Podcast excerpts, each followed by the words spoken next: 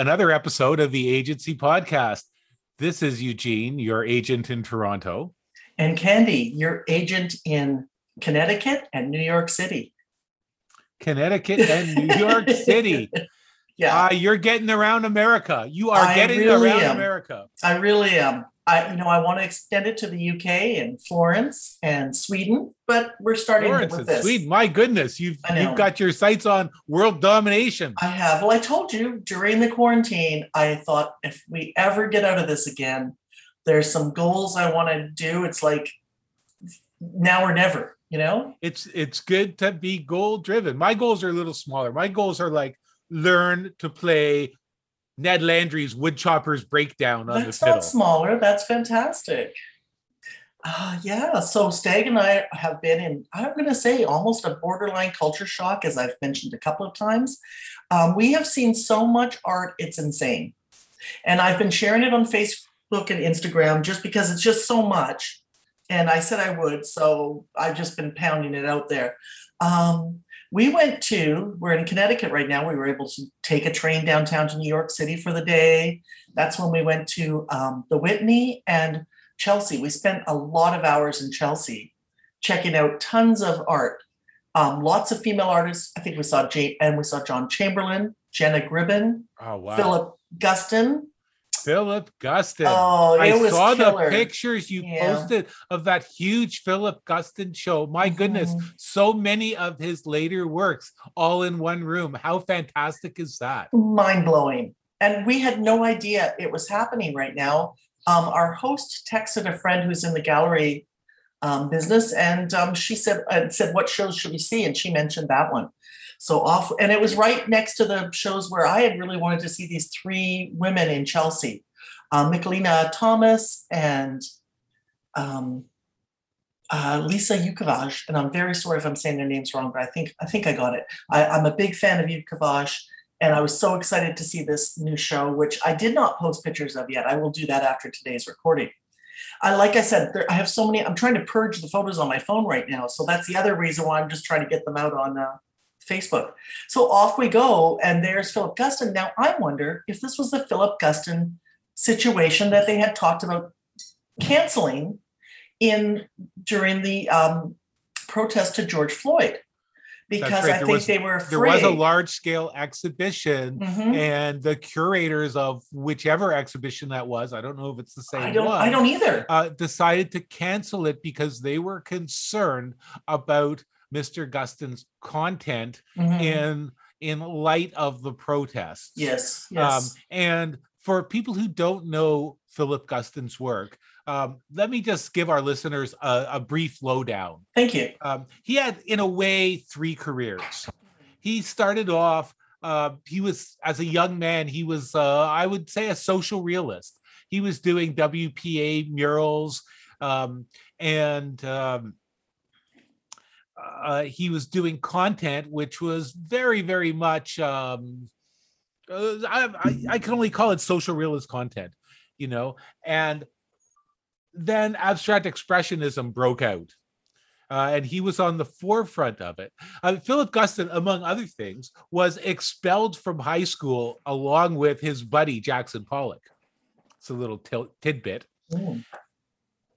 and um, he uh, he jumped right into this whole abstract expressionist business, and his work became monstrously popular. And he was actually known as an abstract impressionist uh, which is some kind of comment about um, his works being, I guess, prettier than his buddy Jackson's. Mm. Um, and then later in his career, roundabout was 1970, uh, he I'm not sure the exact date. He had an exhibition at the Marlborough Gallery in New York, um, and it kind of stunned the art world because his work had underwent a huge transformation and he started making these large scale cartoon like paintings uh, that were very dark uh, there he did self portraits wearing uh,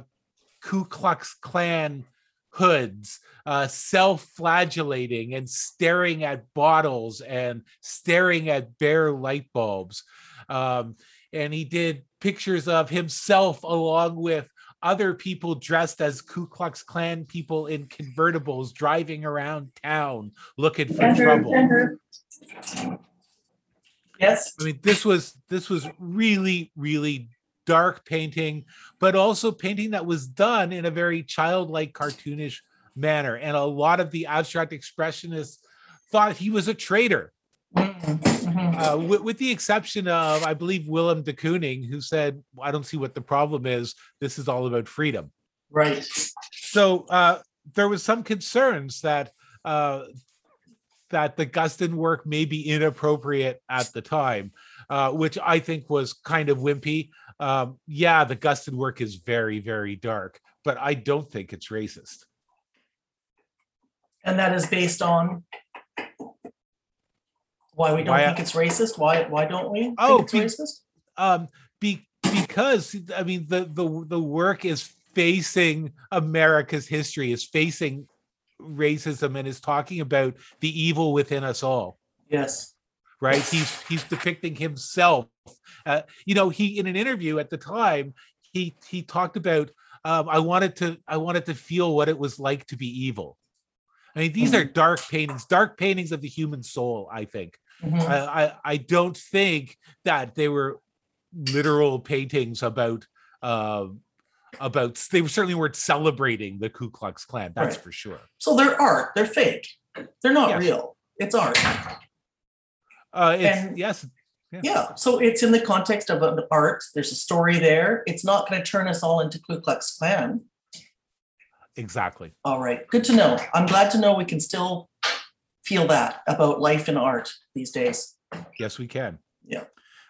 um so what else did you see Oh my God. Um, well, Lisa Yukavage was killer. It was amazing. We saw John Chamberlain's retrospective show was really good too. Um, just a huge collection of his stuff.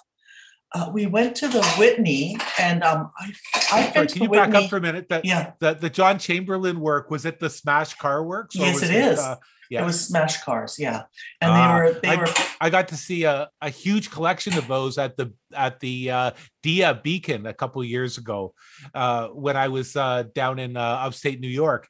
And Mm. wow, what what a fantastic collection uh, of works! Really, really, really powerful. Oh, very powerful and it's oddly gorgeous. Um, I just want to explain to our listeners that um, I'm in the kitchen with our host and he is um, making breakfast. So just we're just going to let that happen, and uh, that's life on the agency podcast. it's a low budget podcast, and things like that just happen, and we embrace them. Um, so um, yes, so it is. The other thing is having seen many John Chamberlains myself like the Philip Guston show, it's pretty amazing when you see more than four. and you're in two massive, two or three massive rooms of his work. The other show we saw, we went to the Whitney, and I'd been to the Whitney uh, three years ago. And it's a new building and it's gorgeous. Now it's more than three years old, obviously, still gorgeous. And we walked to the Whitney through Manhattan on a thing called the High Line. And many cities have taken over railroad tracks, um, elevated train tracks, and turned them into parkways. And at first, I was like, why is my curse to always travel with people who want to walk so much? Because I did not want to do it. It was a really hot day, but it turned out to be a great different way to cross Manhattan. Um, we went to the one in Chicago, and I was like, eh, you know, it's walking in the heat, in the sun, uh, looking in people's bedrooms, which I don't mind doing. I do like to look at the apartments.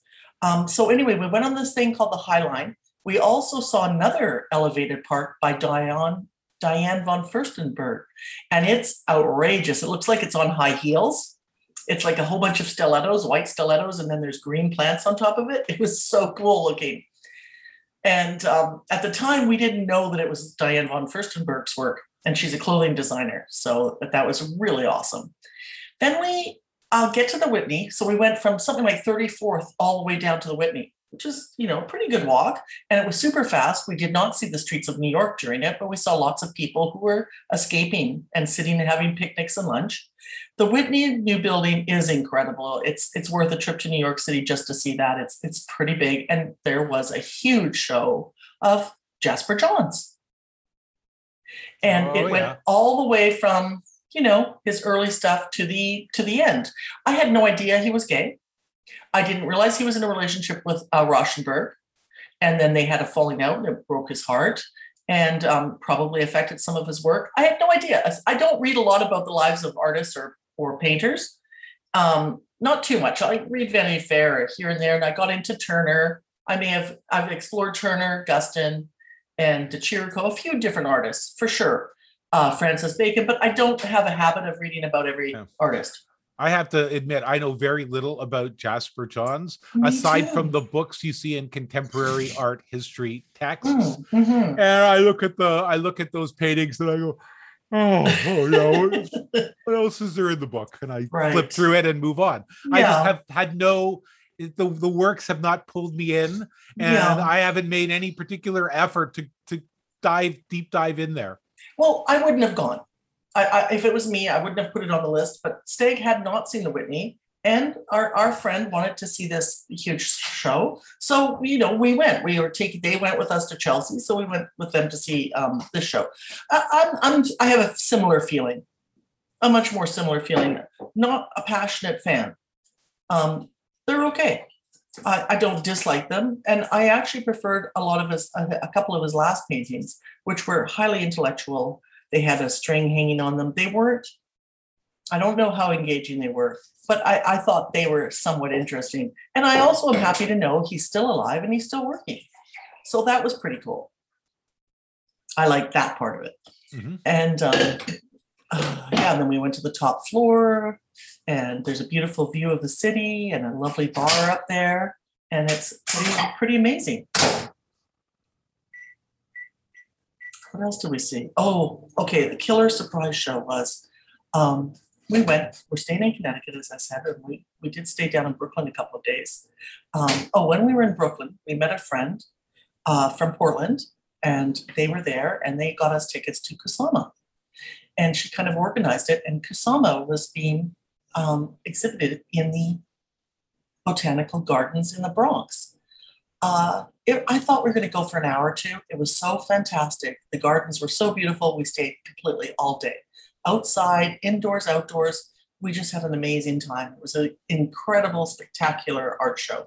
And what did you see? What Well, she What- had what- outdoor sculptures and she had many sculptures that were quite highly produced, like with polished metals. But she also had a room where I did not know it. I took a couple of pictures. You weren't allowed to take pictures. I didn't know. Then they told me not to. Um, of some of her older work and more personal work. And it was really amazing to see some of her drawings from when she was a teenager. And her mother never wanted, her parents oh, did not want she her to to be a destroy them?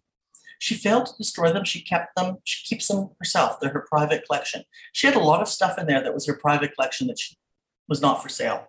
I And, figure artists um, have a responsibility to to get rid of, destroy the work you don't want people to see after you're gone. Yeah, she's still here, and I guess she decided she didn't want people to see it. And um, it it was spectacular. Some of the ink drawings, you could really see the history. Forever, she has seen pretty much almost her whole life. She um, has a, a visual, what some people call visual hallucinations. I don't call them that. Um, she sees dots. Um, I I see dots too when I'm very very tired, and when I've taken mushrooms or ecstasy. I have a veil of dots over me, which I've always felt was actually just me seeing the energy of the world. I, I've always thought you were a little dotty. Yeah, I am a little dotty.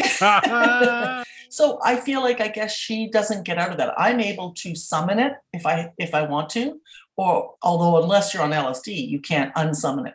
Um, I've had that happen on on LSD too, where it's very powerful visual hallucination. Although I am not convinced this hallucination, I think I'm seeing another layer of reality.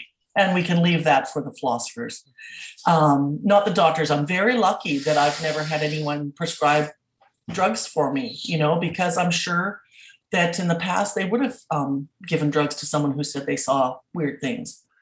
Um, and for me, it's just mostly when I'm very tired. you know, speaking of of hallucinations Yeah. and LSD, last week uh, on the program, uh, you introduced a, a podcast that you listened to called Operation Midnight Climax, and and it was about um, it was about the MK Ultra CIA experiments, which Yes. lasted for about 20 years in the United States. And at the time- Canada.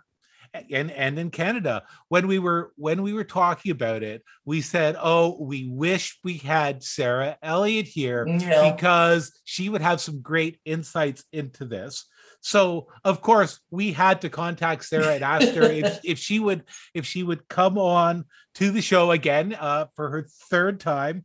Uh, Sarah uh, Sarah uh, is responsible for the Swallowing the Camel blog, which you can uh, catch at swallowingthecamel.me me Mhm. um, she's fantastic she's got a lot to say about uh, about this subject and uh, we've invited sarah to, to come back onto the podcast and we're going to go and listen to that interview right now I am very glad to be back, and it's a topic that's pretty dear to me for some reason. Like I uh, first came across in the late '90s, thanks to the. CBC. They did Yeah. a fantastic little film about Ewen Cameron and his uh, sleep room projects, which were sort of well, they were funded by the CIA. They weren't Mhm. officially a part of MK Ultra, Right, but he was getting CIA funding, whether he would or not. Right. So I watched that and then I was so curious. I wanted to know more and more and more about MK Ultra. Unfortunately, at that time there weren't a lot of mainstream books. And there wasn't a lot of information online yet either. I mean, this is the late right. 90s. It's kind of like the earliest days of the internet. So I came across a few valid sources, but I came across so much bizarre, bizarre stuff. And it was Mm. actually how I bumped into Alex Jones for the first time Oh, wow. because his uh, do tell his Bohemian Grove stuff kept sort of interjecting itself into my searches and like interrupting me. And like, Mm, who is this guy? right. this young, kind of younger guy out of Austin. At that time, he looked young. Uh, Mhm. within a couple Yep. of years, he looked like he was about my dad's age, even though we're four years apart. But at the time, he was just kind of a young, gravelly voiced guy. And I thought, Mm, well, I don't know, really know what he's getting at with this Bohemian Grove Yeah. stuff. So I'm just gonna let that settle and just leave it to the side. And I never did return to it, but I did find oh, just just an enormous amount of uh, like I don't know what you'd even want to call it. Are they hoaxes? Are they scams? But you know, mm. supposed offshoots of MK Ultra. Okay. People were claiming in the 90s were claiming to be survivors of these programs. Maybe to get some claiming? money. You kind of wonder because Yeah. they were going around to different they were on the the patriot lecture circuit basically so they were being paid cash they were self-publishing books Mhm. they were just putting out reams of material out there and it was super confusing for someone who really just wanted to know about the core projects of mk ultra Right. because Well, there was so why don't we- Why don't we kind of help our listeners know what that is? Hmm. In case someone just happened to listen to this podcast, this a good episode place for to the start. first time. Go ahead, or I can. Oh, yeah. So MK Ultra uh, was basically an umbrella term for a group of projects that were funded by the CIA beginning, um, I would say, about 1953 and extending for a 20 year period all the way into the 70s. Mhm. They, so they started at the very, you know, kind of the early stages of the Cold War and they didn't wrap up until basically the Watergate era. Right, and they were basically experimenting on on human subjects uh, for mind control or torture techniques. Yes, they were. Mm. The goal, the stated goal was to find ways to manipulate human behavior to the greatest extent possible. So they tried a little bit of everything. They tried drugs, hypnosis, classical conditioning, all kinds of, a lot of drugs though, Mhm, a lot mhm. of drugs. electroshock, Yes, uh, co- Um, coma drugs to put people to sleep and wake them up again. yes, so now indeed. they weren't just drugging volunteers right No, they were no, no. they were drugging people who had no idea Correct. Now there were some volunteers, which I mentioned last week. Robert Hunter from the Grateful Dead, Timothy Leary did not get CIA. He got CIA LSD because Sidney Gottlieb, who was the head of this, he was a chemist for the CIA. He literally brought he bought the world supply of LSD and brought it to the United States for these experiments.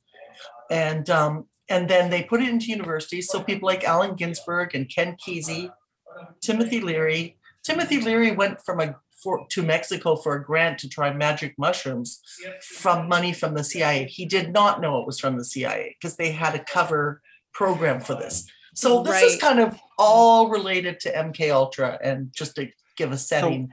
Where, They, where the- how they would set it up is for people who were not volunteers. Uh, they would have umbre- you know, cover organizations that had pretty official sounding names, institutes and things like that, that just simply didn't exist. These were like little shell institutes, if you want to call them that, Mhm. that would channel money to people. So people like Ewen Cameron or Timothy Leary or whoever was conducting the experiments might not know they had anything to do with CIA research into Right. mind control and behavior control. Ah. Mhm. So Yeah, Eugene, it was called um, the, the, something like the Institute for Human Ecology. And what's really interesting is that there's three or four, there's several people who are really famous researchers. Margaret Mead was on the board of directors. Her husband, who pioneered AI and um, cognitive theory, uh, Bateson, got money from the CIA. They did not know it was CIA money. Um, there were two people who um, were therapists and they got thousands and thousands of dollars and they eventually um, they created a, a whole um, they created the new age movement actually. There with course on miracles which is another side topic but i guess they they had so much crisis at harvard where they were getting these funds and they thought this is such bullshit. They wanted to find a new way to help people. Um, but that's another story for another day. So the the victims, the, the yes people the who were victims were outside of that. um, did nobody scream and say, you know, something happened yesterday and it just wasn't right, no you know, or that was like really strong weed. No. Unfortunately, with LSD, what we know about it is if you take it willingly, it, it, it doesn't, it very rarely has terrible side effects. You might be high or, you know, dress crazy or something, uh, or get naked. But in general, it's not that traumatic. It might be intense, but it's not traumatic. If you take LSD and you didn't know what was happening, you're basically having a psychotic break with reality. Mhm. A And lot you of don't know that you're doing it. Sorry, Sarah. Yeah. Oh, no, no, please. Uh, so most of these people were dosed without, as Candy was saying, without even being told. Uh, these these are people in the early 50s who didn't even know LSD existed. Right. They So were at a you would have party. no- yeah, you would have no frame for that experience. You would have you've never taken a drug. A lot of these people were, you know, they had ended up in care because they were housewives or, you know, who were dealing with depression. You know, these were just ordinary people. A lot of like working class people, middle class people. They had no experience with street level drugs. They had no experience with with really any form of of uh, mind altering substances other than maybe some booze once in a while. Mhm. So I'm not sure they even would have known how to describe what they were experiencing. It was so completely wild. That's And then good point. also, if they were in a an institution or you know being getting psychological treatment supposedly, um, they would go along with their doctors and say, "Well, I trust my physician or I trust this person I've consulted. This is what they told me to take or to do, and I'm going to try it out and hopefully I'll get better." Right, because some people were patients in a hospital, some were soldiers and didn't know they were being basically poisoned. That's right. And there were Yeah. prisoners who Yes. what what right do prisoners have to complain about anything? You know, Right. it's it's impossible for them to address poor treatment in poor conditions. So, you know, if you volunteer for a study and you sign a little waiver and then later on you realize, wow, I did not enjoy that. There's not very much uh, anyone's going to do for you. Yeah. Or, wow, I really enjoyed that. Can we do it again? I wonder if anyone, you know, had the opposite Well, reaction. It did, Timothy Leary, sure they did. Allen Ginsberg. Um, in Canada, um, in Regina, they were treating alcoholism with LSD. And people, the students started signing up for it. And I, I know someone personally who was in it and he really liked the experience. He, he did, he did LSD really till his death in his seventies. Now, they reported some success with that study. Is there any validity to that? Was that successful? Oh, it was highly successful. Yeah. Wow. I guess it just um and and it's it's continued study. That kind of study has been kind of quietly done, and uh, Michael Pollan wrote about it recently, and it still seems to be highly effective for depression and alcoholism. Instead of taking SSRIs every day, taking LSD, there's a lot to say that you won't feel depression for six months. But it's a lot different if you know you're getting therapy That's and it. you have someone who's there to help guide That's you through the experience safely. It's a little bit different than, you know, somebody somebody doses your iced tea. That's right. Yeah, it is That's very. right. A lot of people from that era did use LSD in psychological treatment alongside conventional therapy. Uh, Cary Grant was a huge believer Mm. That's in, right. In the power of LSD. He had very good experiences with it. Mhm. And Haish more recently had reported positive experiences. So And Haish? Yeah, Oh, interesting. yeah. That's I don't know how successful her treatments actually were, but she felt they were. She reported positive results, and a lot of people did during that time. So it wasn't all negative. Like, not all of this experimentation was like, you know, out on a limb, like with Leary and his house full of children and like crazy things happening all the time. You know, it Mhm. was, there were Mhm. some very um, studies that were kind of ahead of their time and did achieve some really positive results Mhm. but unfortunately the ones that that the CIA was funding were not the ones that were actually accomplishing anything. And Um, they tried fact- to ditch the documents, right? They did, yeah. Under Richard Helms, this this program occurred under like three or four different CIA directors. It was brought in by Allen Dulles, but Richard Helms was the guy who had to clean up the mess.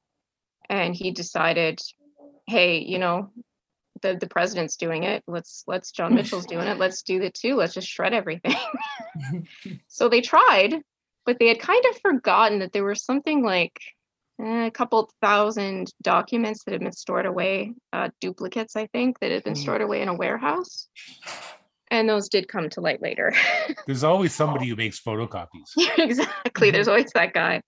Now, and but- uh, in addition to that, I think that Seymour Hersh uh, was probably already, at the time they started shredding, I think he was already on to this program. Mm. And I think he was probably already working on the articles that would be published in the New York Times starting in 74. Mhm. So people were on top of this. Like it was Yeah. starting to leak already.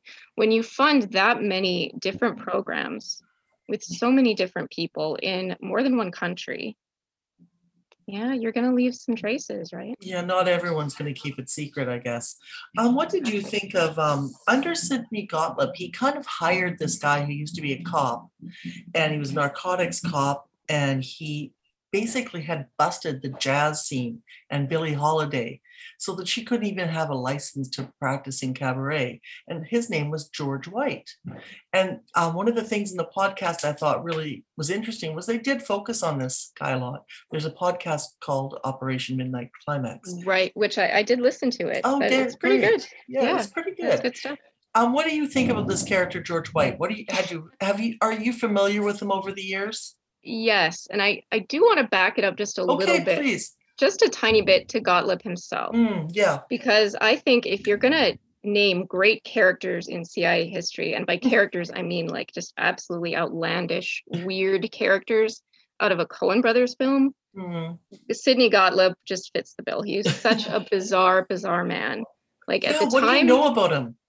At the time that he entered the CIA in the early 50s, he he got through the ranks so fast. He accelerated so quickly and did so much with so little time that it's kind of dizzying. I Hmm. don't think that you can do that anymore, but because it was so brand new, you know, it had just transitioned Mm. from being the OSS to being the CIA with a little break in between. I think that he was able to get through the ranks pretty quickly. But if you look at his background, uh, he was a chemist and he did have a fantastic education, but he had kind of an agricultural background. Like he Oh, had studied soils and things like that. I'm not surprised. kind, kind of strange though, right? But he was also very rustic. Okay. And by rustic, I mean that he presented himself very well, always had the suits and ties going on. But he lived on a farm that had no running water. Oh. Um, I think he had electricity, but extremely rustic conditions. He raised goats, he sold Christmas trees. Uh, he was fascinated by folk dances. So every time he visited a new country or someone came to him from a new country, he would insist on learning their their native dances and he would try to replicate them. Now he had a club foot from birth, which is why he wasn't involved in like any other sort of service, like military service. But he um, insisted on on folk dancing. Folk dancing And with this- a club foot. Interesting. Right. Mhm, So he sounds like actually kind of a, a cool guy, He but sounds kind of cool. Yeah, quirky. Then My he kind of guy, really. Yeah. Mhm. he sort of was. But then he Except gets for the into CIA these- stuff. Details, right? got Did weird. he have a That's where family? Did he have He a did, family? yeah. I think he had about four kids. Wow. and they were it was a very tight family like they did all these things together they farmed and raised the goats and Mm. yeah he was very close with his family Hmm, a lot of these guys were but then we get on to george hunter white mhm. now he was not cia but he was one of the very few participants in mk ultra who was in the know Mhm. like he was made aware that he was working for the cia and i think he actually even had to go through a clearance process and it seems to me that I, I don't recall from the podcast but i think they said that he had applied to work for the cia at a previous time and Right. they weren't too sure about him or something like that but Okay. at any rate he was handpicked by gottlieb to run this um run i don't know what you would even call them they sometimes they're referred to as safe houses but these Yes. were basically um, crash pads uh, the first one was set up in greenwich village and then there was another one later or a series of them later on in los angeles there was it san francisco i think it might have been san francisco anyway california Mm, Yeah. so um, these were places where they were basically just apartments that someone had rented out. I don't know if White actually did did the renting or whatever, but they would be outfitted uh, to be really comfortable, just kind of chill environments, places where you could go and hang out. And uh, White, this very strange character, he was a literal narc like Mhm. he was a Mhm. narcotics officer and he was Mhm. still active as a narcotics officer during these experiments Oh. so i think he he was didn't feel like he had a double standard going on. Yeah, apparently not no if the cia gives you the drugs then it's okay right Oh, okay. i guess that's the reasoning here like the government supplies the drugs it's all good so they basically gave him whatever he wanted you know as as much lsd as as he wanted whatever he asked for he had an almost unlimited budget and then he would set up these posh little pads apparently the, the podcast mentions that they were sort of modeled on like the playboy mansion they may even have consulted Hef about how, you know, how do we Oh. make men feel comfortable and relaxed? And the idea was to get them in there, lace their drinks, which was a CIA specialty, and then see if you could get them talking. Now, for the Greenwich Village experiments, I always wondered why this was even necessary because you're dealing with people, you know, you take them out for an espresso, they're going to talk. right. Right. You don't really have to pry information out of people No. and so much of of mk ultra was focused on you know how do we break people down how do we get them to confess their secrets Mhm. but nobody really thought too much about well how about you get on intimate terms with them how about you Mhm. befriend them how about you you know offer Traditional spy stuff. yeah exactly which works pretty well Mhm. i mean that's still used today It's you know time-honored spy stuff. someone. I guess they were really hoping for this magic truth serum. They you were know, um, that would just make people so they could use it on actual soldiers and spies in the field. I'm guessing. That's Um, exactly right. yeah. They thought that the Soviets and the communists and the maybe even the Japanese and Germans had something that they didn't have. Because they looked at the Moscow show trials of the late 30s and saw these people confessing to trying to murder Stalin and all these outrageous plots. And then later on, there was a Hungarian bishop or cardinal, I'm sorry, uh, named Cardinal Mindszenty, who um, same deal. He was kind of against the communist government in Hungary. So one day he just sort of disappeared from his palace.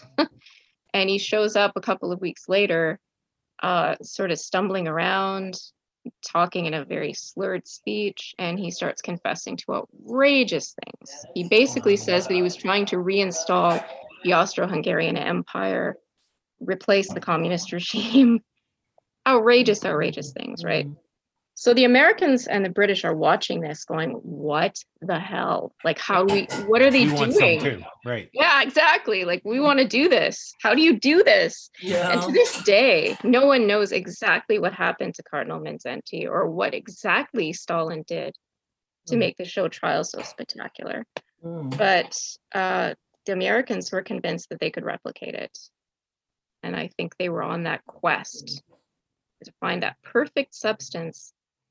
The first one that they tried out um, was basically just THC extract. Mm. It was just strong pot. Basically. Mhm. And I don't think that did much of anything. It probably just made people Hungry. kind of gabby and then sleepy. it just didn't do anything. But then, of course, pizza. Yeah. right? all of a sudden people just, hey, you want to go out to eat? Yeah. Uh, but when they stumbled upon LSD, then they were really hooked. They were like, this has to be the stuff. Mhm. Like, if we can somehow get this in just exactly the right dose at exactly the right time in exactly the right circumstances and combine it with other methods, we can do anything. Well, the irony is that actually, when you take LSD, you often see through a lot of social structures and you're not interested in them anymore. And it's almost the opposite of what they were hoping to do. You're not able to control people who have taken LSD as easily Yeah. as people who have not. Yeah, We know that now, Backfired, yeah.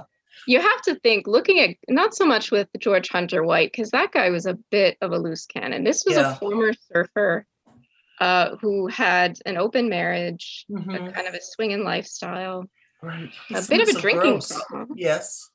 yeah. So he uh, he was not a square like Hmm. most like most narcs. He kind of lived on the wilder side. Like Yeah.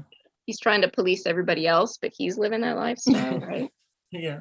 So, um, but the other guys like Gottlieb, uh, Allen Dulles, all those guys are kind of square. Like Mm. they really, the funniest part in the podcast, I don't know if you recall this, Candy, but there was one one uh, psychologist who was brought in to one of the crash pads in California to observe prostitutes working with drugged men. Mhm. And when I say working with, I'm like, Yeah. what was this for really? Is this just for Right. amusement? Like, Oh, is that maybe that's part of the deal to uh, to relax the the men in the crash pads to get them in the right state of mind. Yeah, they wanted to see if if the prostitutes could kind of talk them into divulging more information than they would normally. Again, you could just ask, but Mhm. you know, they went to all these great lengths to Mhm. see what what it would take. But anyway, I suspect yeah, the um, prostitutes would probably do better even without the drugs, extracting the information. Right. yeah, exactly. But the funniest part of all this was one of the psychologists coming in and being fascinated with uh, the different sexual positions that were on display. And so he had, he got down on the floor with one of the prostitutes and was saying, "Tell me more about about what you do with these johns." You know, they didn't even know the terminology; they were just blown away by all of this jargon, right? All this Right. street jargon. And he's like, "Could you just show me with pipe cleaners what it is that you do?" And then he actually photographed the pipe cleaners and made a little dossier of these different Oh sexual positions with pipe cleaners. And I'm like, is this for personal use? Is this government research? Like, what Right. do you do? I always for wondered what pipe cleaners really were for. I mean, there aren't that many pipe smokers around. Not anymore. Yet there's no. there's plenty of pipe cleaners. They're for crafts. Now we know. They're for crafts. Yep, they're mostly for kids, but Yeah. uh, also for recording sexual positions. that you can't remember. yeah. Now you know. I, I'm surprised there hasn't been some kind of a movie made from this. Oh, there should be. There, There should really be should 50 be them. because both of those men would be fascinating characters. they absolutely would. Yeah. Gottlieb has been played a couple of times. Oh, has Um, he? He did appear in the recreation portions of uh, Wormwood, which is a Netflix documentary. Oh, he did?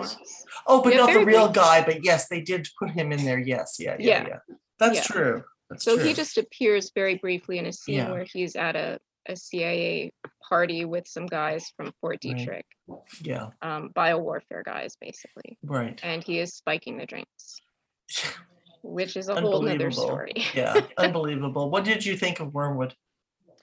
Um, I have kind of a love hate relationship with Errol Morris because of the whole Jeffrey MacDonald thing, but Okay. I found his I find his actual physical style of filmmaking very disorienting, where he's doing the, you know, he's cutting in on people and then Mhm. zooming back, and then it's very, yeah. I felt like I was on acid at points. I'm like, this is what is Right. happening? Why is the camera doing this? Okay. Um, but that's just his style. I think content wise, it was a fairly good examination of the Frank Olson case. Mm, Uh, Frank Olson, of course, was a guy from, he was a biowarfare expert from Fort Detrick who was, um, again, kind of a square. I mean, he was just kind of a white collar chemist type. I'm not sure if he was a chemist or Yeah, he- I think he was a chemist. He was I working think. with biological agents. Okay. Oh, So he might have been both. He was very well educated Right. but he um he was the thing with MK Ultra was that these guys liked some of the some of the CIA agents who participated in the program were dosing each other and themselves in Mm, addition to Mhm. participants in the studies Mhm. and things like that. So I think It's you know is I that sus- because of some kind of curiosity, or I they thought so, they'd like it and and wanted to continue to partake. yeah yeah I think they just wanted to know what is this like really, and that's Oh, probably good. Yeah, you know, it Gottlieb, gave them more insight. Apparently Sidney Gottlieb took it hundreds of times. Yeah. Hundreds. Yeah. So, Yeah, I and I mean, it's just funny that he was like this original hippie living on a farm or a Yeah. hipster or something, doing acid, had pet goats. I mean, You know, if he hadn't gotten into government service, he might have turned out okay. he might have, yeah. He might have been just fine. I don't know. He went astray somewhere, He sure did. picked the wrong job. But um yeah, so these guys would dose themselves and each other, and Gottlieb got it into his head one Christmas, I think it was around Christmas, November 1953. He decided, you know, we're going to have a little get together in the mountains at a retreat, and we're going to have these Fort Detrick guys there to discuss what we're doing on the biological spectrum for warfare. And let's just see how they respond. Mm. Let's just see how these lab guys are going to do with Oh my. God. So we had some Cointreau and was pouring it out and, you know, dosed everybody when they weren't looking. And I don't know exactly what happened to Olson, but from my understanding, he did not have a great trip. And he Mhm. didn't know anything Mhm. about LSD. He didn't know that he was on it. And he started to have a massive anxiety reaction. He became very paranoid. He started to ramble a Understandable. lot. Mm. When all of a sudden your the world in front of you starts changing radically and you don't know what's happening, it must be tremendously scary. Oh, it Mm. would be, I can't even imagine. So he went home to scary kind of experience if you Right. You can have a bad trip even, you know, with all the safeguards in place, right? Right. And this was a guy who basically, you know, they got together at the party, they dosed their drinks, and then they just let him go. Mm. So the, most of the people were okay, but Frank Olson went home to his family, and his family reported, and you see this in Wormwood because his son talks about, you know, what he can recollect about his dad coming home and and what happened in the few days after that. Um, his dad was just completely out of it. Like he was very paranoid Mm. he wasn't acting like himself he was kind of withdrawing from the family um and the cia knew all of this like they were observing him too because they could see that he wasn't quite Mhm. you know some little off with frank Right. so uh they decided well we can't really take him to you know just any psychiatrist we're going to take him to one of our guys and they ended up taking him to some allergist in Manhattan that they had been funding. So an allergist had also been giving substances to people as he was getting CIA funding as well. He was on the payroll. So they took Frank Olson to him and said, you know, can you straighten this guy out? You know, we need to get him in shape to go back to work. like Mm. he can't function. And uh, it wasn't working out very well. Mm. So they decided to just keep him under very very close observation. And a guy named Dr. Richard Lashbrook, who was part of MK Ultra, was assigned to monitor Olson very closely. And by monitor, I mean he was his constant companion. And rather than sending Olson home and risking his family asking too many questions or getting to the bottom of things, they kept him in a hotel room in Manhattan. They kept him at the Statler Hotel. I can't remember what floor it was, but it was high, Mhm. it's quite a height. And one evening in November 53, he dropped out of the, the window Mhm. and hit the pavement.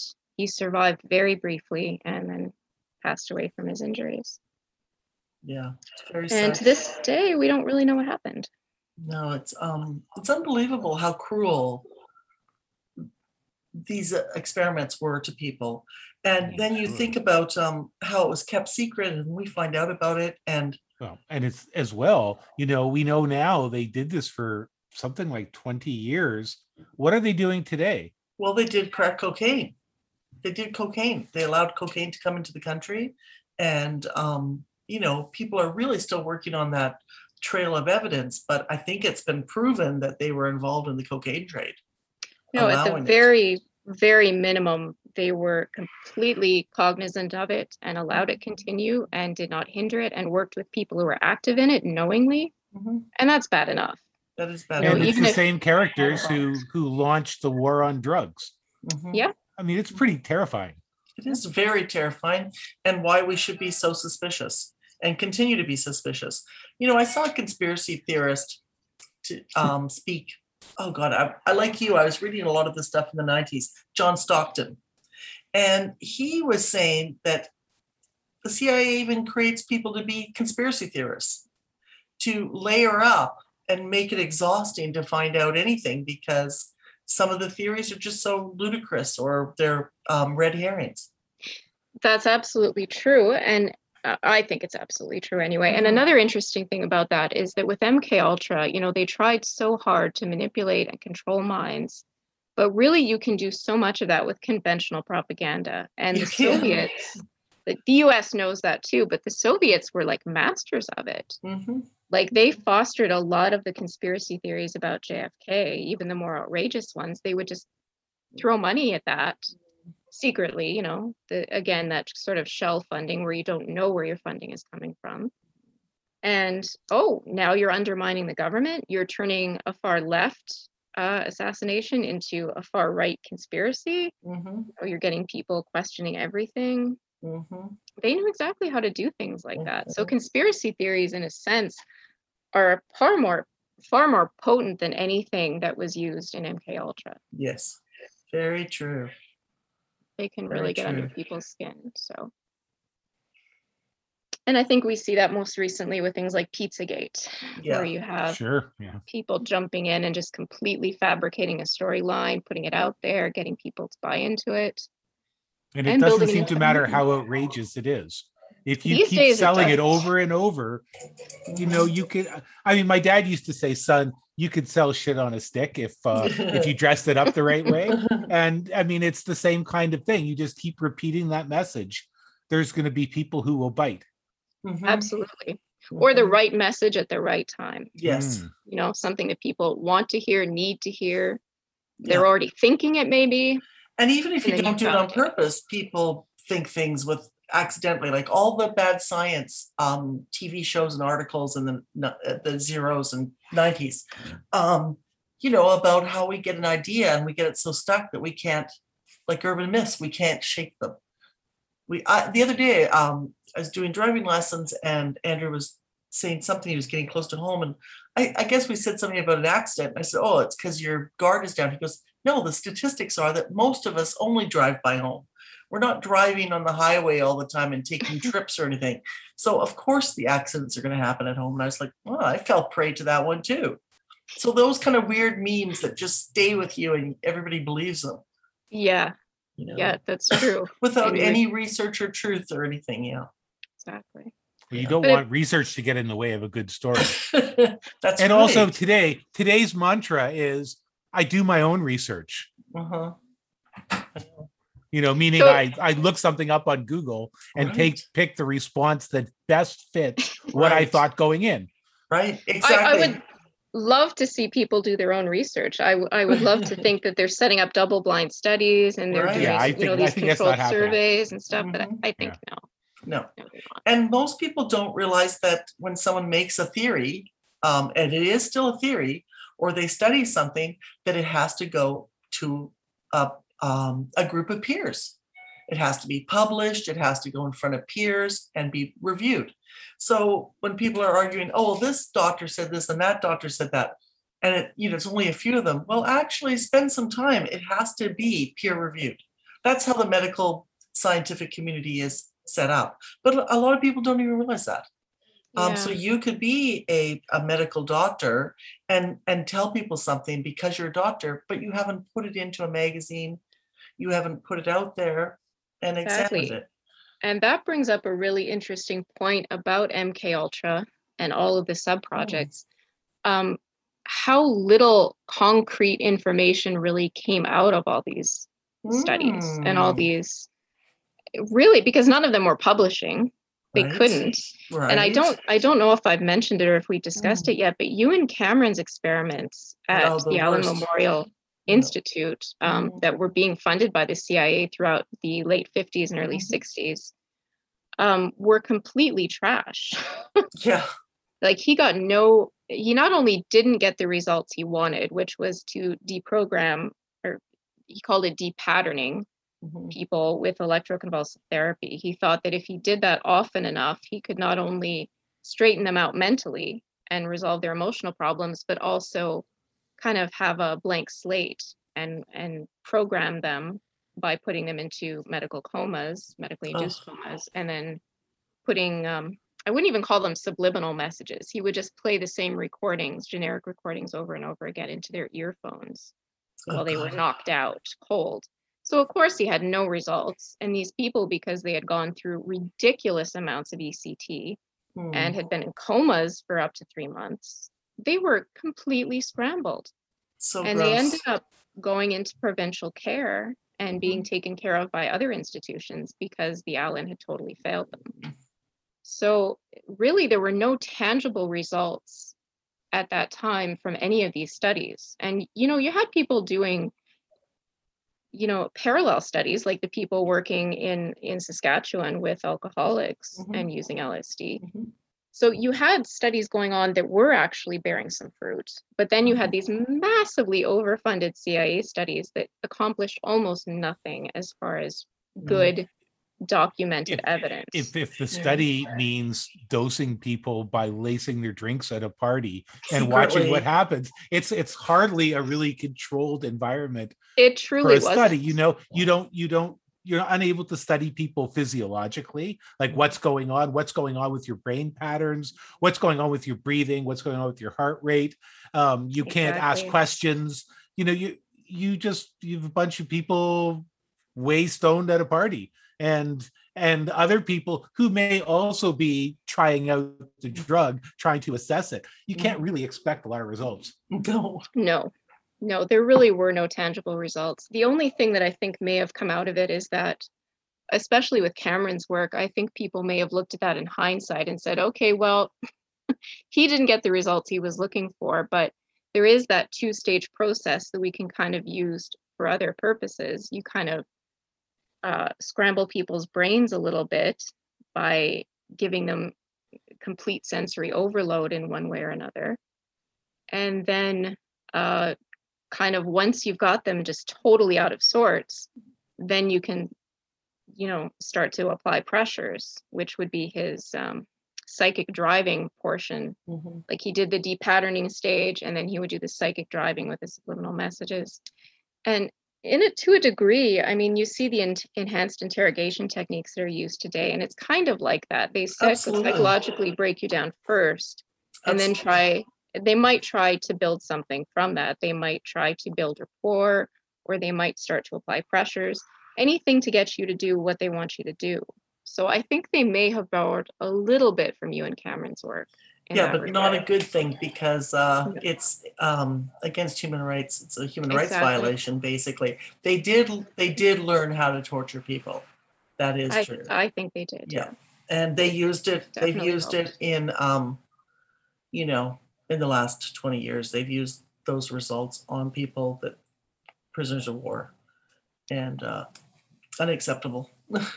It absolutely is. And, you know, a lot of these methods were taken from inhumane experiments that we have universally condemned. You know, there were mescaline experiments done at Dachau during World War II. Mhm. That was kind of an inspiration for MK Ultra. Um, there were also experiments that the Japanese were conducting in their infamous Unit 731, which were absolutely atrocious and appalling, probably even worse than the Dachau aviation experiments or any of the, the inhumane experiments that were happening in Germany at that time. The Japanese were just as bad.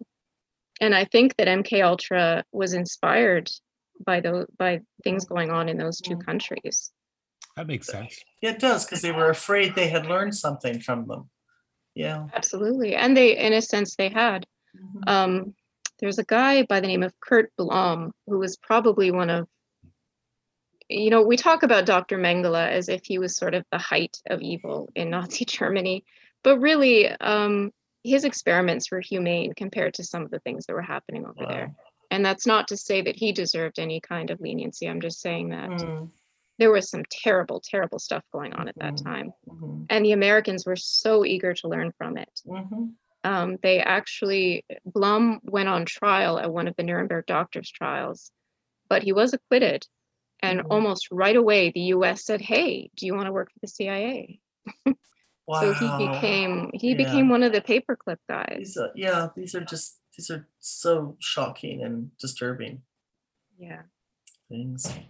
You know, really I think uh, uh, John le Carre wrote in his in his memoir about being involved in in some spying activities um, in which there were former Nazis installed in leadership Mhm. positions, and everybody knew it, and Mhm. everybody just kind of let it happen Mhm. um, and he wrote about being really quite you know shocked and um, at finding he had to participate in that world Mhm. well, you know, really, at some point, they didn't even really try to hide it. And then you have guys like Kurt Waldheim, who, you know, was working for the UN but was former I Mhm. think SS or SA or something. And you know, it was kind of it was general knowledge. I mean, people were in the know, but until there's an outcry, no one does anything, right? Mhm. And it has to be a pretty large outcry. Uh, the paperclip scientists, you know, the Jewish community knew some of these guys. They knew about like Hubertus Strughold and, and people like that. They knew what kind of experiments they'd been involved with in Nazi Germany. And every time that these guys would win awards or be promoted, the Jewish community would come out and say, hey, Right, excuse me, this is not the kind of, uh, we don't want to honor these kinds of people. right. And they would just be ignored, right? Those Mhm. concerns were just paved over. And hey, these guys have contributed to America. They made us safer during the Cold War. So Mhm. we've reformed them. And did they? Oh, No. And it doesn't even matter if they reform them, I don't think. To my mind, no. No. No, these were people who should have been in jail. And with. MK Ultra, it's kind of the same situation. You know, even after things came to light and after there were various um, committees like the Rockefeller Commission, there were really no legal consequences for No, the and people who Gottlieb- headed the program. He got, um, what's it called when you get, um, you're, you're not, per- you, you can't be charged. Um, he. immunity He Thank had you, He had immunity. Yeah. yeah. He was compelled to testify. Before some subcommittees, and he would always invoke the National Security Act Mm. and say, look, you know, for the protection of my nation. Right, So he would Mm. get to play the great patriot. yes. And maybe to his mind, he was a great patriot. I guess they did think they were patriots. Yeah. Um, they didn't think they were racists or, um, narcs or whatever, because George White definitely sounded like a racist. I think he was a you lot know, of things. He was a lot of things. He was really quite terrible. To fill in uh, the listeners a little bit, I, Mhm. I would highly recommend Operation Midnight Climax, which was Mm. literally the name of the program. Right. He had these little apartments set up and he would bring people there and try to get them to, you know, Mhm, spill all their secrets. mhm. Um, yeah, he was he was really a character, and eh, you almost you have to wonder why anybody would work with him in any capacity. Yeah, well, I think that's, you know, I think the possibility is that, that, you know, up in the German army, they found creeps to do these things in um, the doctors. They were already sadistic, I think. Yeah. Um, I don't think they were made that way. Some some soldiers were just soldiers. Absolutely, many people in armies are are the soldiers, but some of these personalities they found them. And I think Gottlieb found the kind of pers- perfect person that was. He was so bent that he would do this. I, I think other people would have said, "No, I'm not going to poison someone." you know, Yeah, unben- blew me- unbeknownst to them. What blew my mind about this guy, I had not known about this before listening to the podcast, Oh. was that he actually would dose his friends. Mhm. Uh, Even his own friends. Yeah, women who who turned him down in bars, he would do it out of vengeance. Mhm. Wow. Just a just a creep, Yeah. just Super creepiest creep. person. super creep. That part was yeah. The the the podcast at Operation Midnight Climax really did focus mostly on him, and he was a pretty fascinating, a true evil maniacal character. He Yeah. actually he wrote a biography, a memoir, Yeah, autobiography and memoir that I would love to read if I could get my hands on that. yeah. Uh, he I apparently left out a lot of things and exaggerated others, but Mm, that would be an interesting read. Yeah, yeah. Well, Sarah, thank you. Thank you for hanging out with us. Well, thank you uh, guys. It's always good to talk with Such you. Such a and- creepy topic. because it could happen to anyone if we let agencies like this do it. You like the CIA, you know? yeah. And in Canada, I think that was always the part that freaked me out that it extended to Canada like that. Yeah. That was the point. That was kind of what got me hooked into it was thinking, Yeah. wow, you know, where else did they extend their little tentacles? You know, Mhm, if they were mhm, able to get into Canada into a, a teaching hospital and, mhm, you know, get it a, a doctor who had a really good reputation Right. as a healer, you know, how Oh, do you yeah. do that? I don't It's, know. um, It's pretty terrifying because is. You know we want to trust our doctors. Mhm. Yeah. Yeah, it's right out of a horror film. especially a psychologist, just a psychotherapist of any kind, you know, there's a vulnerability and a trust there. Mhm, And people were going to him in their most vulnerable places in life Yes. just to get some relief, Mhm, you know, just in the hopes that they could get on with ordinary lives. And they ended up so much worse off. Well, on that happy note, do you have any, do we have any positive spin? Yeah. Be, watch your drink at strangers' parties. It's so weird because it was like Yeah. listening to a roofie diary, you know? Well, what's Yeah. what's interesting is I think now people are talking about um, real controlled research into using um, psychoactive substances for healing, Mhm. uh, which is a much different kind of ball game than than they were up to with with MK Ultra. But maybe that's a positive uh, that's come out of it. Is, I think so. is the Yeah. ability to have real research going on. Yeah. I and think- the, go ahead. Oh, sorry. And I- the I fact think- that they couldn't change anybody, that the kids loved it. And it, it- Exactly, it, yeah. it brought out a very positive part of our culture. Yeah, and Yeah. you know there is some speculation that because they had kind of uh, you know gotten acid out to uh, so many people in in LA and San Mm-hmm. Francisco and places like that, that it really started to catch on. Like people would go and talk Mm-hmm. about their experiences and be like, "Yeah, I don't know what I took, man, but it was it was pretty wild," and Right. it kind of contributed to the the whole growth of the LSD hippie culture. And Mhm. so, I mean, it's not all bad. It's not all bad. Not all bad. all right. Thank you. And we'll see you next, Next time. Yeah, thanks so much, you guys. Thank you. Bye. Bye bye. Bye.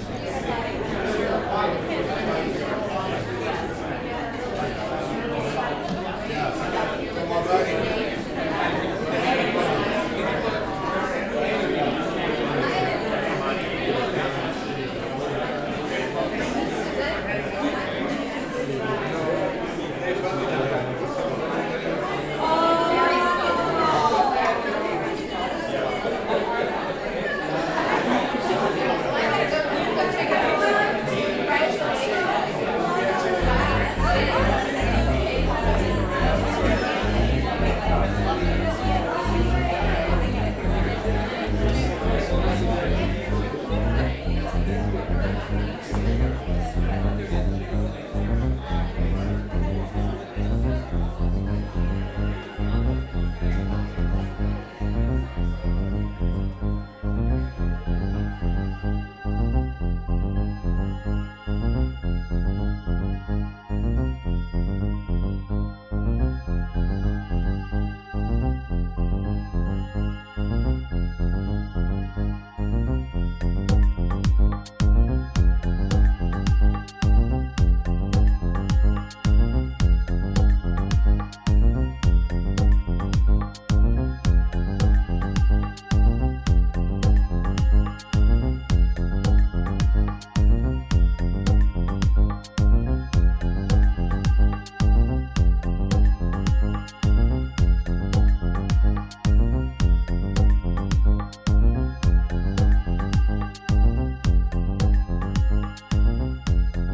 a lot of fun, wasn't it, Eugene?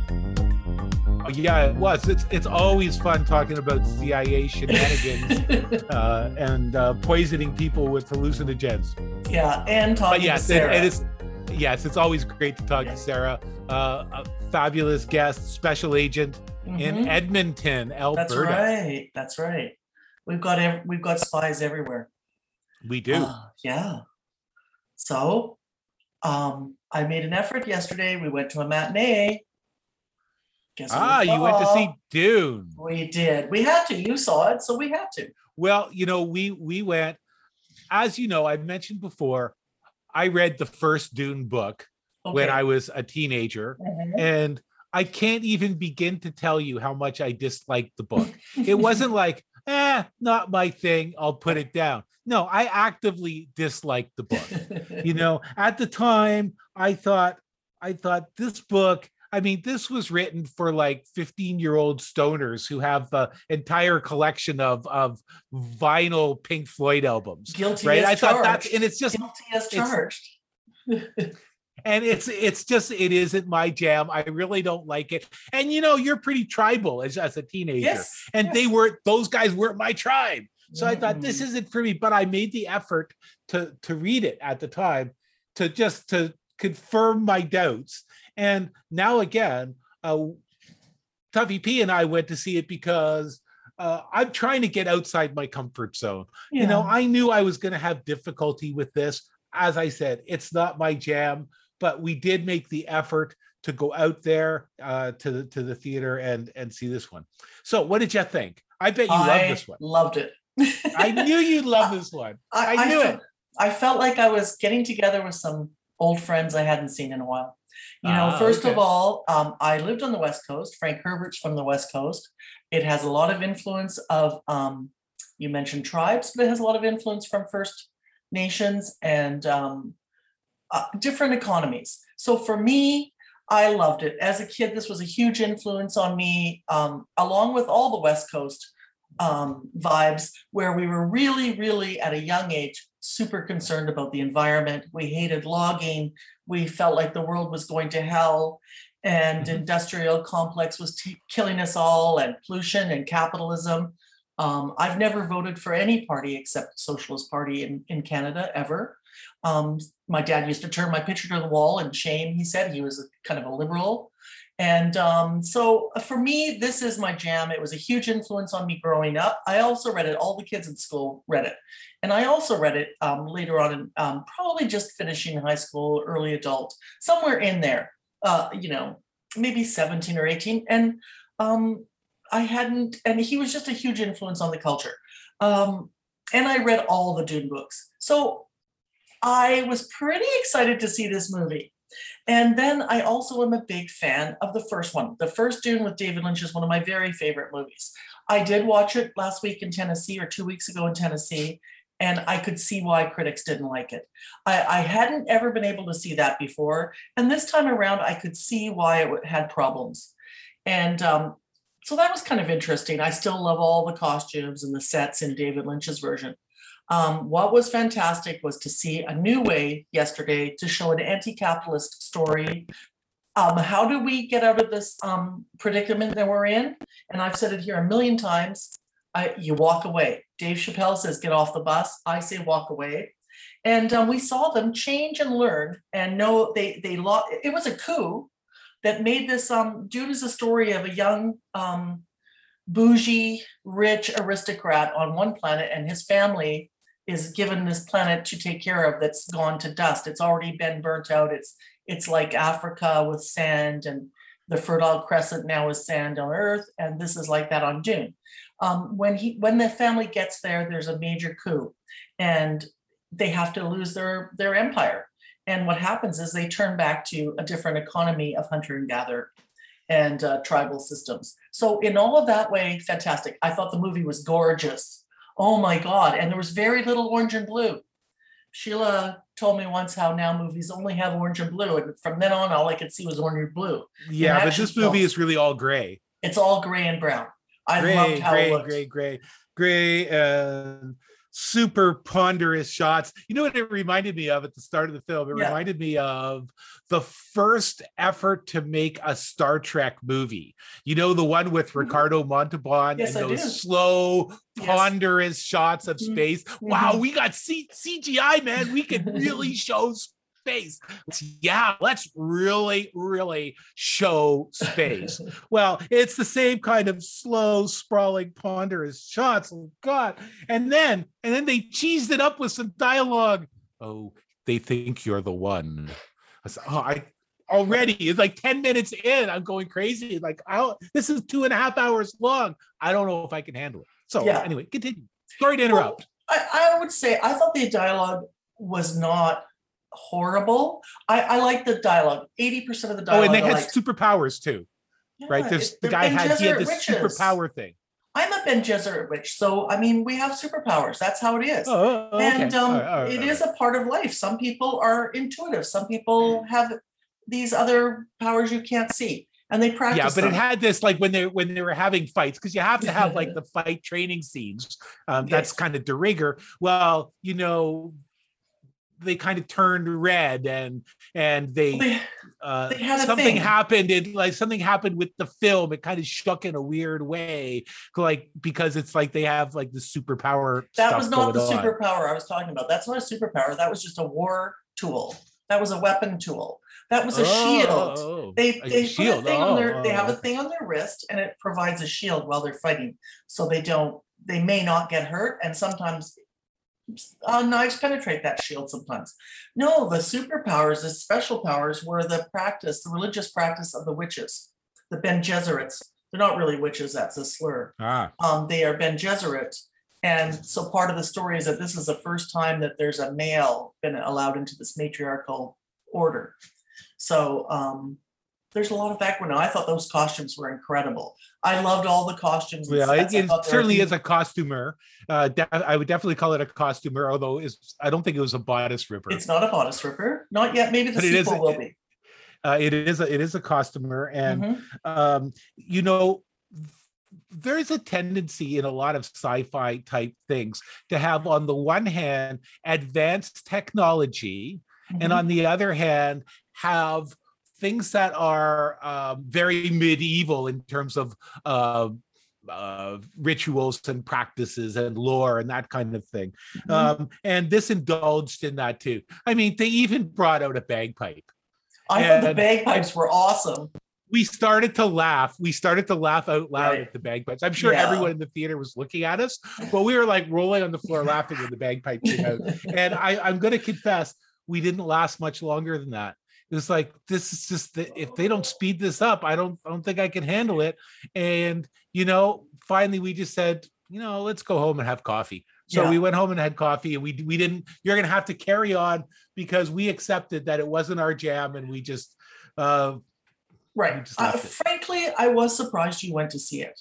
Uh, I I I don't. I think tried. I tried. know, I You know. know, and I even primed myself by watching an episode of The Last Kingdom. You know, but uh, that, I couldn't get further than well, I got through a whole episode, but that's as far as I could get Yeah. in that one. Yeah. I, I guess I- the whole fan, this kind of fantasy sci-fi thing is just it doesn't do it for me. Although I did go to see Shang Chi, as you know, and I Mhm. love that. Yeah, but I loved it on the strength of um of the uh of the beautiful choreography which was just I really loved what they did visually in it that that really uh caught my attention much more than this kind of ponderous slow grayness Right. uh, But you don't like seeing. ponderous slow period. Usually you don't like ponderous and slow. It's come up many, many times, and that's fine. We all have different tastes and we all we have do. different styles. As I and I and I I totally And uh, it would be that. highly unusual for me to recommend a science fiction film to you either, because I don't No. think that's your genre. That's right. Um, I mean, people don't genre. recommend like like prog rock videos to me either. You know, with guys in robes and and dry But ice. they're not connected at all. They're not Okay. connected at all. Um, I don't like prog rock either. Um, but um, that's boy music.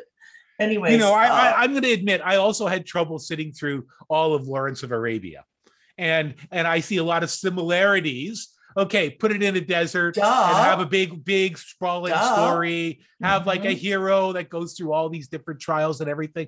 Um, it's a lot, a lot like Lawrence of a ra- and you know and well I, I respect that movie in order to see the whole thing i had to try several times i couldn't actually do it in one setting That is totally fair, and that's you're entitled to your opinion.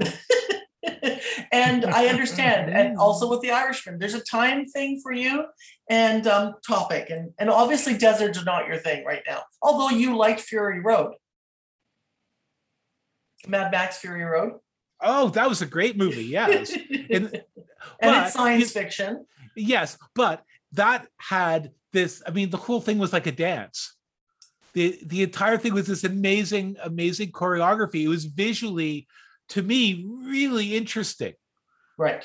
Well, you know, I wonder, you know, it- it's occurred to me, I wonder how many people who are not, there's three people that can, that are gonna go to this movie. There's gonna be fans of Dune, there's gonna be non-fans of Dune, are and then there's gonna be moviegoers. Yeah, Yeah. that's, that's a three.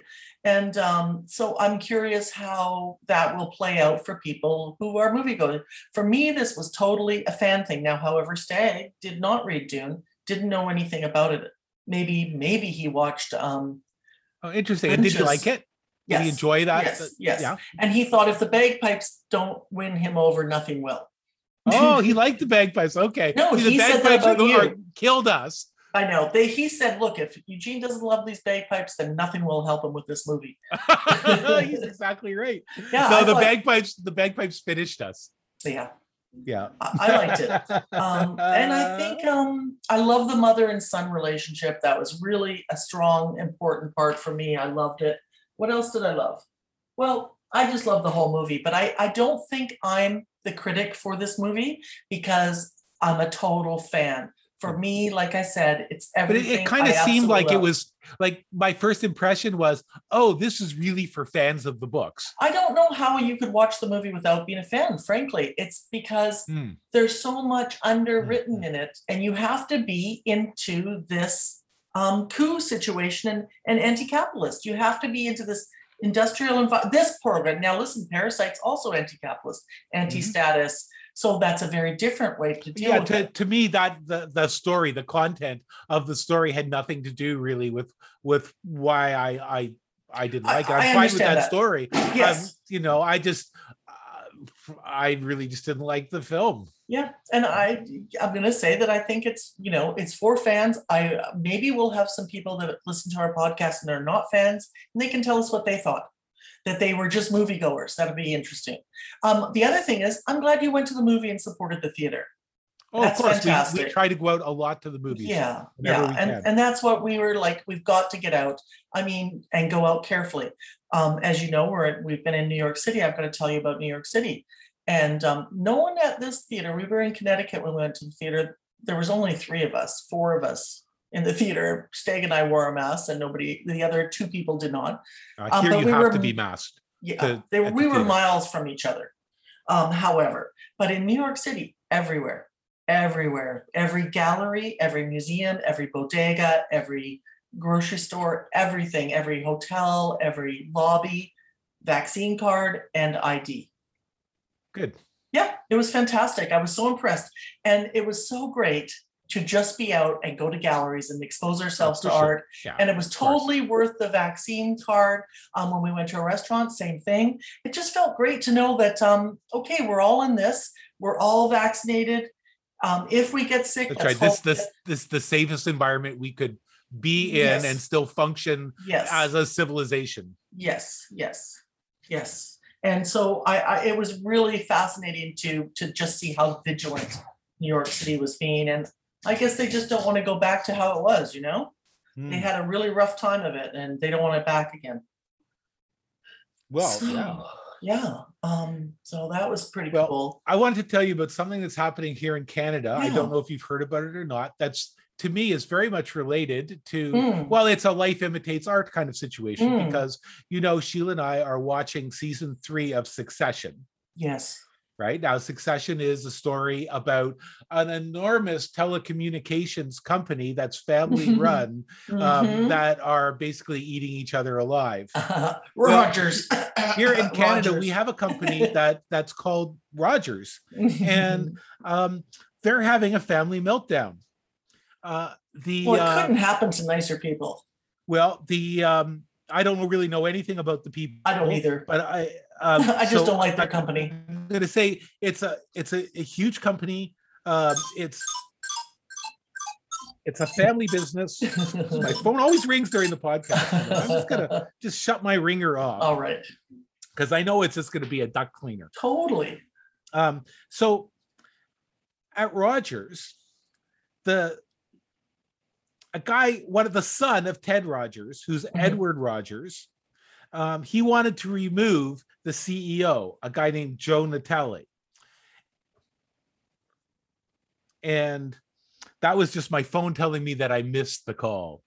Uh, so anyway, he wanted to remove the uh, the the CEO, um, and the other board members blocked the move, including his mother and his sister. Hmm. Um, and he was removed as the corporate chairman. However, he has 97.5% of the voting power, Uh-huh. and he decided he wanted to replace five of the board members with his own people and figured he could do it because he's got like so much voting power and the Mhm. company said no no no no no no no you can't do that and um and he just did it anyway. He created his new board and he was elected the chair of the new board. Well now rogers has two boards of directors each saying they're the legitimate board. Mhm. and it's going off to the supreme court to try to to try to settle it. Meanwhile the company has just spent 26 billion dollars to buy their main competitor in western canada shaw communications so Mhm. that's a deal that has not been completely finalized yet. I'm not sure what the delay is. And I have no idea if the problems at Rogers uh, are going to affect this this huge deal, which really it it affects us all in a way because I mean these are the two biggest companies that are running the telecommunications business Mhm. in Canada, and we're talking about um, phones, Mhm. internet.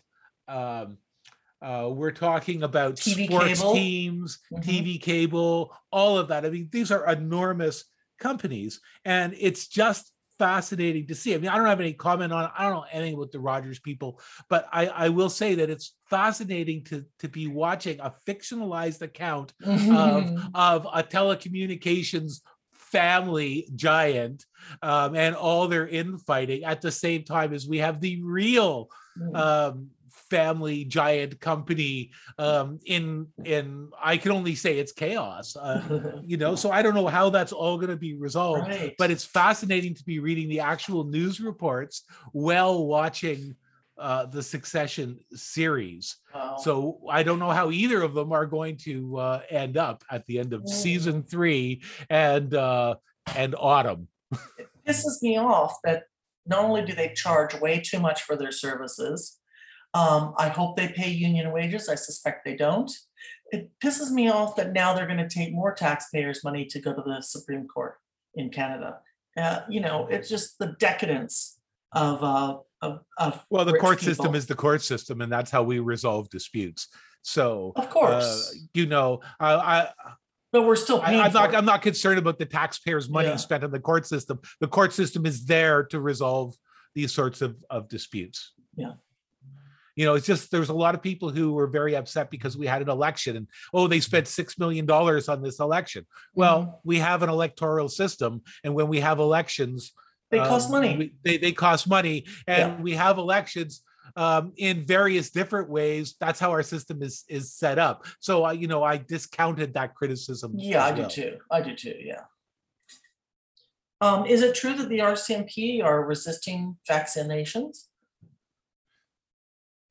I don't know. Oh, okay. I I do know that um, increasingly uh, we're seeing organizations, including the Toronto Police Service, um, including hospitals uh, and various other uh, services, uh, now insisting on vaccinations Right. and what we're seeing is some people are being let go because they've refused to either give their vaccination status or get vaccines. Mm, and they've been given an opportunity to do so. And now um, we're we're seeing people uh, who are digging their heels in and uh, trying to fight this and Mhm. they they don't have no employment.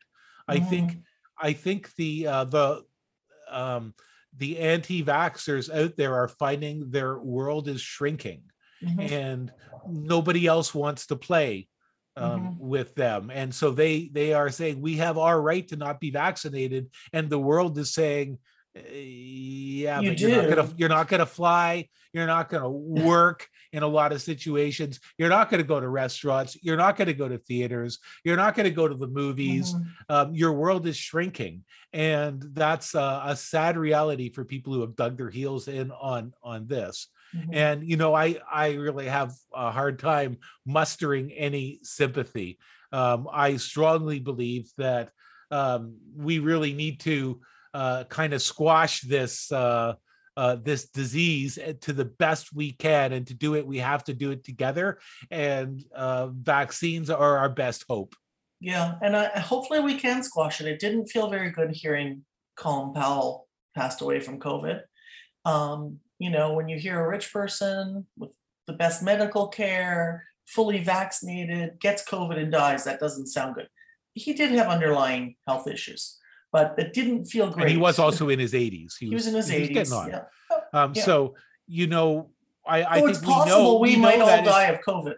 well it's it's Yeah. possible although what i think the data is showing us Mm. is that um you and i if we get it um are probably going to have some symptoms and probably recover although Right. it's certainly possible that something could be going on in our bodies we have some other underlying Right, things Right. or or it's possible that uh, the virus is going to affect me differently than it might Yes. affect you So, so we want to keep wearing our masks, basically. I think certainly for now, Yeah. I, I I'm happy to wear my mask. Yeah. And you know, for the period of time we were in the theater for Dune, which granted wasn't the full two and a half hours, um, we did have our masks on. Right, right. Um, I loved Charlotte Rampling in that. I was so excited to see her, and I thought the kid Timothée Chalamet was amazing. He was brilliant. I I felt as excited about seeing him in that role as I did when I first saw Kyle MacLachlan in that role uh, many years ago. And uh, hopefully, they'll he'll also have an incredible career open up from this. I think we've got a lot of great things to see from that young actor. Um, the mom was really good too. Hey, listen, um, we have another guest today. All right, I love guests. I know. And, um, you know, I talked about having in my hands read a, a few months ago in Iowa, and Madison Joy read my hands, and she's agreed to to give you a reading, Eugene, and we're going to share that with everybody today. You know, this takes me right out of my comfort zone. I know, I know. You know, the I, I'm the last guy because I don't want to know. I, I, you know, it's uh it is it isn't something that I would normally do. You know, in our family, um, it's Sheila's job to get the readings done. Right. she does she does that kind of stuff. She likes it. Uh, I Right. usually don't like it, but I am ready to take one for the team. I'm so glad to hear that. Hi, we're here with Madison Joy, who I discussed on an earlier podcast, had done a reading of my hands in Iowa, probably about six to eight weeks ago. And it was a really profound experience. And I'm happy to invite Madison to meet Eugene today. Eugene, Madison, Madison, Eugene. Hi. Hi, Nice to meet you. nice to meet you too. Now, Madison, I think you have a job that maybe not many of us know is a calling or a profession, or how would you describe it that you read palms? It's definitely more on the vocational side of things because it's a real soul commitment. It's a it's ends up being a spiritual, psychological to, commitment to sort of oblige and work with people on a uh, deeply psychological and spiritual, even physical level. So it is is definitely in the it, it's a calling, as you said. Yeah. Okay, good. And yet, anyone can approach you and have a reading. Yes, absolutely. Right. Now, when you did mine, I was, don't tell me I'm gonna die in two weeks or anything like that. And you straightened me out and said that's not really how it works. Can you Yeah. tell us a little bit about, I don't know, how you would describe this? You look Yeah. at our hand, you look at people's hands. Uh-huh. Yeah. And a lot of people have that um assumption that it's v- it's very much fortune telling and future casting and they get a bit nervous and they think I'm going to be able to see, you know, if they if they have like a a predisposition for major illness or divorce or death of a child, you know, the Yeah. worst things come to mind and you have to sort of disarm them tactfully um, and also just directly saying that's not how this works. It's it's more so in the vein of therapeutic counseling. After we talk for even 10 minutes i'm sure like candy could uh testi- testify to this. You kind of feel like you went deep and direct in a counseling session kind of skipping a lot of the protocol and the normal you know how was your childhood getting to know you questions for say months on end in clinical therapy Right. um, with reading you can get right to the heart of things like right to the jugular Oh um, my, I'm afraid. Well, I, my feeling has been, and it stayed with me since your reading, was that it was almost like it explained a lot. It's not that I didn't know I had empathy, or because you had mentioned the, the shape of my fingertips were sign, uh, symbols of empathy, or that I was willful, because I knew I was willful.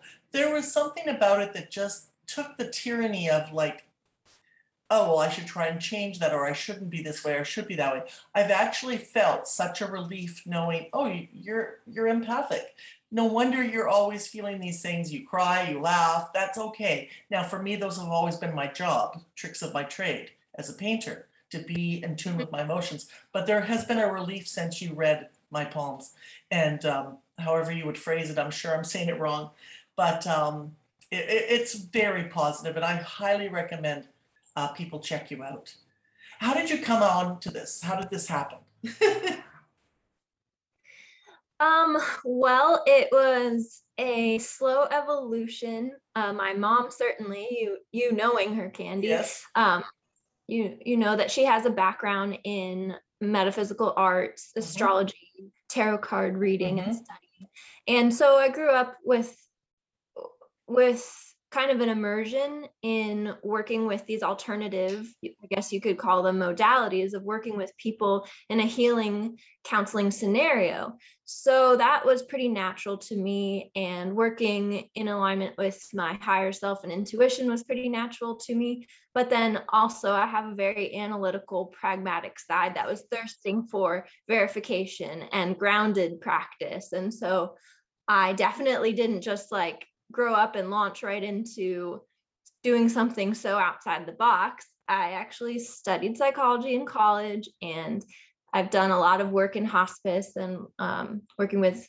geriatric care and kind of the whole examining the whole spectrum of life to just get a better understanding of human beings in general um, and kind of came to hand reading in my late 20s just out of curiosity um, like how can i find another way to um, have an inroad with people in a counseling dynamic that helps open them up to themselves even even more you know than i was taught in school and hand reading completely opened a world of profound connection. And I found that when I would sit down with people, we would just hit the ground running. And it was just so um, magical and profound that I kind of couldn't turn back. So yeah, it's a it's a horrible, you know, business model in a sense because I don't want, you know, twice a week to sit down with so and so for 3 years. I actually really when I work with a person for a hand consultation, I don't really want to see them again for at least another year, maybe Mm. 6 months. But you need time and space to actually work on things within yourself or else you'll come and I'll see the same things and we'll talk about the same things. And my business as a as a hand consultant is not to um not to walk you through the healing process. It's to kind of present the information to you. And then I'm an advocate of traditional therapy. Go and do that. And then come back and we'll see what's changed because what changes in the brain changes on your hands. So, yeah, I'm kind of the jumping off point looking at hands. And then I sort of hand you to a cognitive therapist. fascinating. So fascinating. yeah, it's really, really cool. Um, and you you work online uh, partly because of the pandemic, I'm assuming. Um, were you doing a lot more in person, or are you still doing both?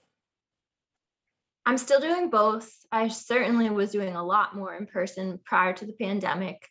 I've also moved twice since um, I was doing most in person. And also, I was living in um, Kansas City. At that time, I had built up more of a not following, but people knew of me. Do you know? Mhm. Yeah. and, and uh, having moved twice, having had encountered the pandemic, I now mostly work remotely.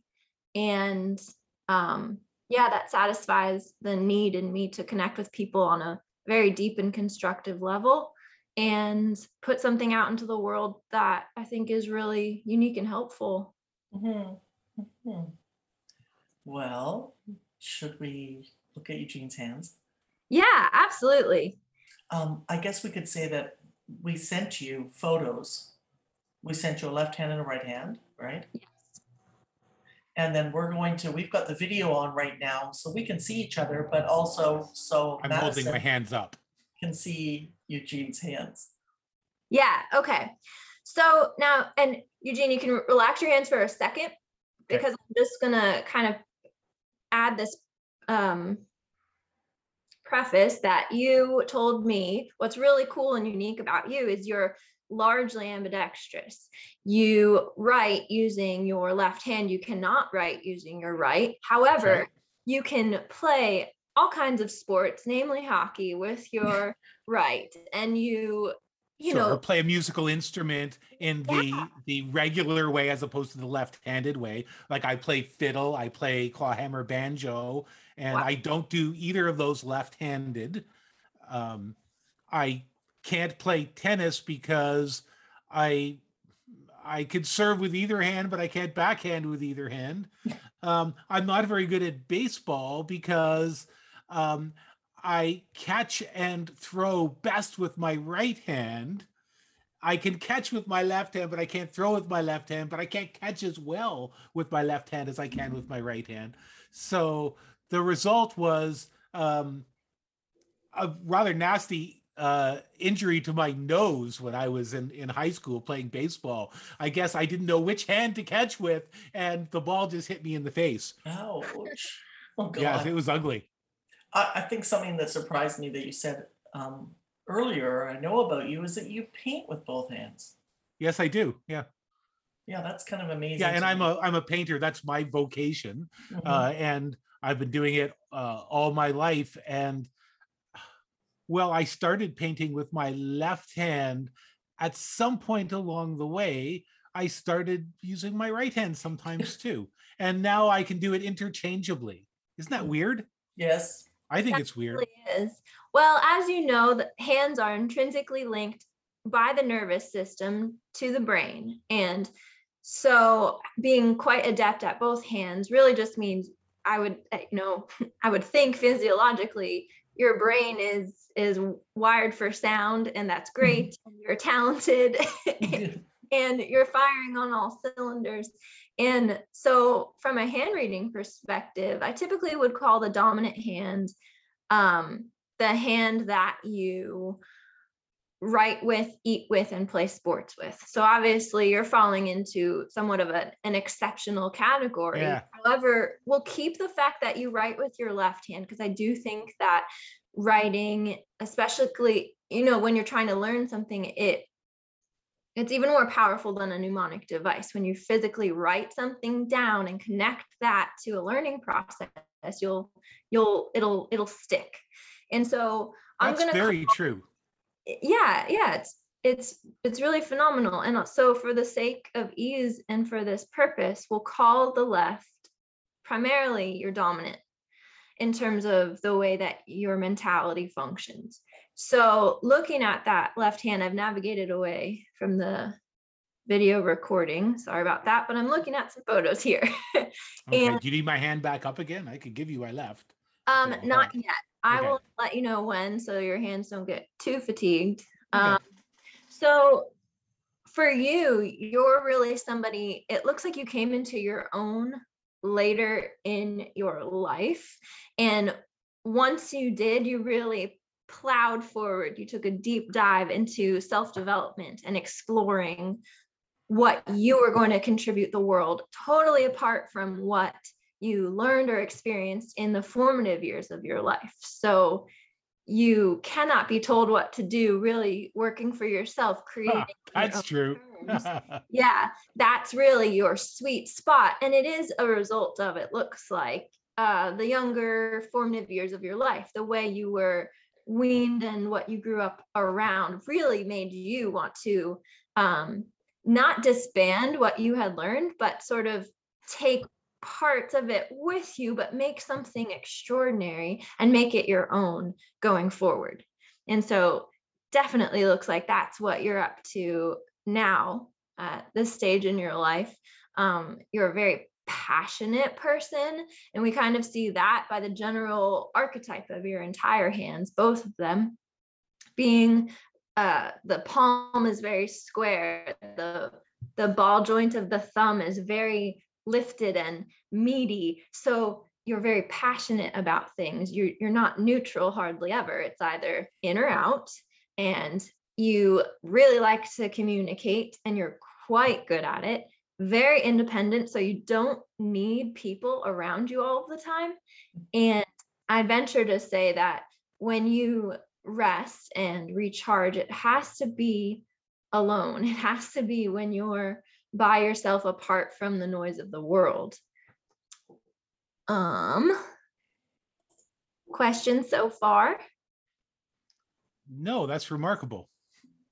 yeah it's pretty cool stuff I'm telling you I'm trying not to laugh in the background. it looks like so we'll get into some like i don't know kind of cliche love language talk here but looking at the heart zone the emotional zone of your hand which would be you know the notorious heart line but also the whole zone of the upper portion of the hand and the, even the fingers as well. You've got this beautiful scoop of a line in its general trajectory and shape. So you have a warm and open heart. However your mentality lines it, it runs quite close to it almost in a pinched sort of way so there's within you the opportunity to open up so much more so that would also affect you being an artist your creativity that wellspring from which you draw uh, your creative energy could even expand if you really want to push yourself to let in and be less critical of what you let in or who, um, even experiences. Um, and speaking of experiences, that is how you bond with people. It looks like you have a very practical love language. So you tend to give people what they need versus something just because it's beautiful, because, you know, like a bouquet of flowers will die. So, really, what's the point of that? They need socks, they have holes in their socks. so, that's sort of how you roll. and with that, you know, sometimes can be a preoccupation with having what you need and making sure all of your relationships are mutually beneficial. And that's where you have that opportunity to soften and say, does it always have to be transactional? Can it also just be from the goodness of my heart? Or can I let someone in closer to me? Can I let them love me for the good of them? So you have opportunity to be more flexible, I would say, in that emotional region and then express yourself more fully um, unconnected to who you know and what your relationships are. That would no longer be quite as important just free expression. It would almost open up uh, a channel that's been um, guarded, I guess I'd say. Um, how's that sound for you so far? Interesting. Well, Candy says it's interesting. Okay. um, so it looks It's like always good to love more. Always good to meet more people and exposed to new experiences. I would that's how I would take it. Oh yeah, absolutely. Mhm. Absolutely. And I would think just because um you tend to channel creativity into painting, you said, and um obviously the arts are important to you. So uh being able to tap into more of you and realizing that is what the world needs. Um and then The world does need more Eugene. The world does need more Eugene. I would say in, is increasingly, you know, I've been a painter much of my life, but increasingly music is taking over. Yeah. And and I've, you know, I've played a couple different instruments and at 60, I started playing fiddle. It was an instrument that you should take up at about age five. yeah yeah that's incredible and that's that drive and passion that you have to make your life your own and to choose your own reality and not conform unless you feel it's right for you Hmm. and and and then decision makings in sort of a similar vein of thinking that can sometimes give you a run for your money you can be quite stubborn um however Don't laugh, Candy. I'm not laughing. Trying to stay quiet over here. pulling that trigger for you, you know, when push comes to shove, suddenly there's a big, you know, frog in your throat, perhaps, and there's just um, a lack of implementation. When the plan is perfect, it just so just working on that, just shining that light of awareness on the fact that you know you have it within you to know instinctually what's right, what's wrong. You want to go left, not right, because A, B, and C, and really trust that and follow through and have that follow through be more of a seamless practice instead of this staccato halting frustrating endeavor um yeah just working on that so putting more oomph behind your decisions and then planning what you're going to say when things are really important um so i look here at, at your thumbs and there's a lack of a waist between the thumb tip and where the thumb attaches to the hand. So that's the the seat of your reasoning ability and your logic and we know that you've got it. You've got it we can see on your mentality line it's very straight. So you actually love it when things are concise they make sense you're to the point. I- i'm trying to talk in that way actually so i don't lose your your interest. I was just going just going to say that that I have plenty of waste elsewhere.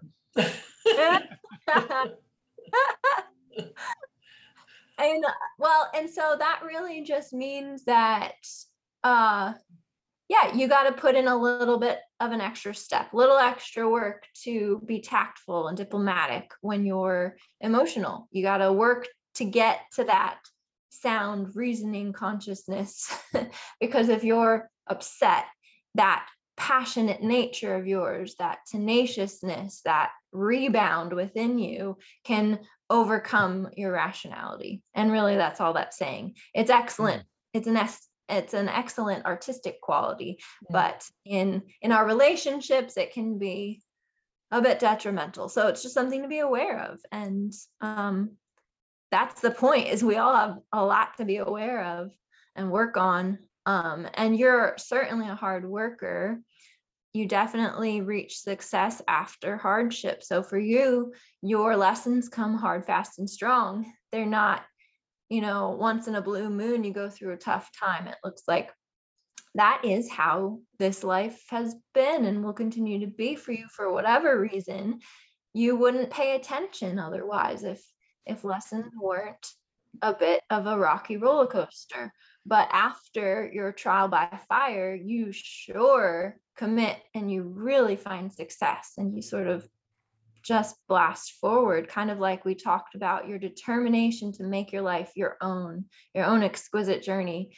You know, that kind of mirrors that same message.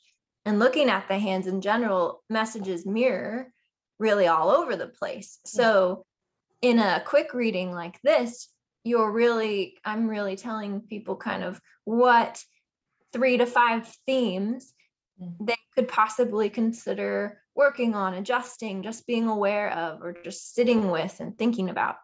Um, and that's usually all uh, a body can handle at once, anyways. Mm. So, Wow, I, I just find, I, I just feel your um, energy as you're reading it so pure of heart. And um, I really appreciate that. Uh, I don't, it's kind of cool to hear. And I mean, obviously, I know Eugene pretty well, and it's easy for me to laugh about some of this That's stuff. that's why your face is so red. I know. I was just uh, dying over here. Um, but these are amazing things. It's like when you say that I'm stubborn and, and willful. She saw that right away in in my hands, and I was like, uh, yeah. I mean, and it, that's a good and a bad thing. It means willful. I can stay strong on an idea, but it means I don't want to hurt. Then I'm going to hurt people if I just continue to argue and not listen too. So, you know, there's or or I'm blind to my own mistakes. Um, so you know, there's a lot to that, and, and it, it is stunning how quickly, and I mean visually, it's not quick because I know you've been practicing for a long time, but how, um, How you focus in Yes, so thank you. acutely. mhm, Yeah. thank you. That It's was, fascinating. mhm, yeah, it's, I I, it took practice because it's a visual synthesis and it's, um, that, you know, it's, it's combining like intuitive input with logic and practicality to, to then like articulate very emotional, emotionally laden, intrinsically personal things, even choosing the right words for the right people in the right moment. But I think like on a soul level, if it resonates, there's this like this the soul like discounts a crowded room or if i'm reading at an event like extraneous music or a car driving by like the soul gets excited and takes advantage or wants to take advantage of this moment where oh my god somebody hears me and sees me and it's authentic. Let's work. Like let's mhm, let the traffic go. I don't care. Mhm. so it's it's just a really really cool thing and um oh, i was going to say something else but i forget. Yeah I was thinking how in the last, oh, well, it's going to be 20 years, but especially in the last 10 years, how intuition used to be a dirty word. And the, the science behind intuition is really amazing. And one of the best definitions I heard about intuition was that intuition is knowing something, but you don't know why you know it. Mm. And um, to see it married with your, your study of um, your college years and using it to help people, it, it is really beautiful. And, um, you know, I've had a lot of readings over the years, and I am fascinated about the kind of succinct way that uh, people who are really sensitive um, and empathic are able to hone in on on details of our lives without noticing us, knowing us, without knowing us. yeah yeah Yeah. it, it just really it goes to show how um magical life is and how connected we all are and whether or not you have a very um secular belief system or you're totally woo woo like in the Mhm. clouds we're all connected and um there's just no denying that like if i sit with 200 people and I don't know them prior to me sitting with them, and yet I'm able to pinpoint very specific, highly personal things, and it's accurate after a certain amount of time. I mean, it's even increasingly made me more of a believer, Yeah, even though obviously I was pretty open minded to begin Yeah, studying. yeah, yeah. But I mean, it's it's real, and it's I think it's needed because I think just like Western medicine would would um, benefit by incorporating more holistic approaches and Eastern approaches, so too would um, the psych this the world of psychology benefit from incorporating more spirituality and alternative modalities just to get that direct beat on a person and, and what they need from that higher level and being less fearful of that higher level and incorporating it incorporating it into um, the healing practice. Mm. Madison, thank you so much for visiting us. I don't know if Eugene has any other questions or anything, or. I know I'm scared to ask questions. I'd I like might get to, answers. I'd like to make sure that we communicate where people could get in touch with you. I've definitely shared with your um, Instagram page, and I'll do that again this week. But what would you like to have people contact you through? Instagram is really great. So there I'm at truth amplified underscore studio. And then um, you can follow a link in my bio portion and go to my Squarespace landing page. And that's how you can book a reading with me. And I reach out by email after that. Excellent. Yeah. Thank you. Uh, fascinating, and you're you've really um, helped me understand a few things. Thank you, That's awesome. and You, you may hear from my uh, my partner Sheila, oh, who when she heard that I was going to participate in this, uh, said, "You're getting your hands done. I want Mm. that." Mm, mhm, Good, good.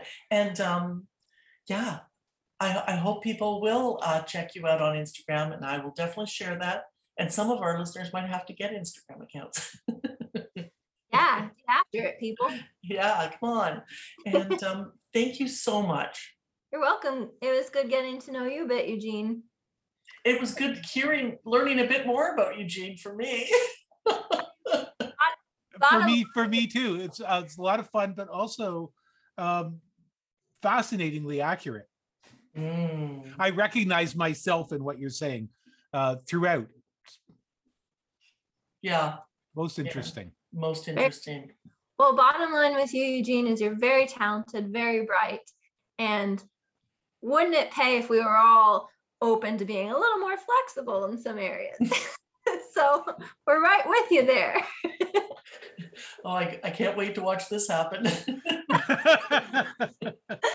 hey i've been trying to be more flexible in some areas you eh. know for instance for instance we Mm. talked about marvel movies on the podcast and i went to see one i i swore i would never see another one but there you know i took one for the team i'm There trying to be open-minded And you also have a very, the, the whole passion thing that you said about him, it does extend to friendship. Eugene's a very loyal, friendly friend. When he's your friend, he's amazing. And he's and when he's not your friend he's not pain in the butt, yeah. No, Hey, no, it's good. you know i knew somebody years ago who used to call everyone my friend so Oh. you'd say you know my friend candy my friend eugene Mm, mm. And one day I asked him about that, and and his response was, "Oh, it's good to be my friend."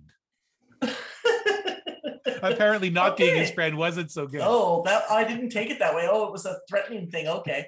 It's like a mafia statement or something. Scary. That is scary. Oh, and we like to end things on a scary note around here.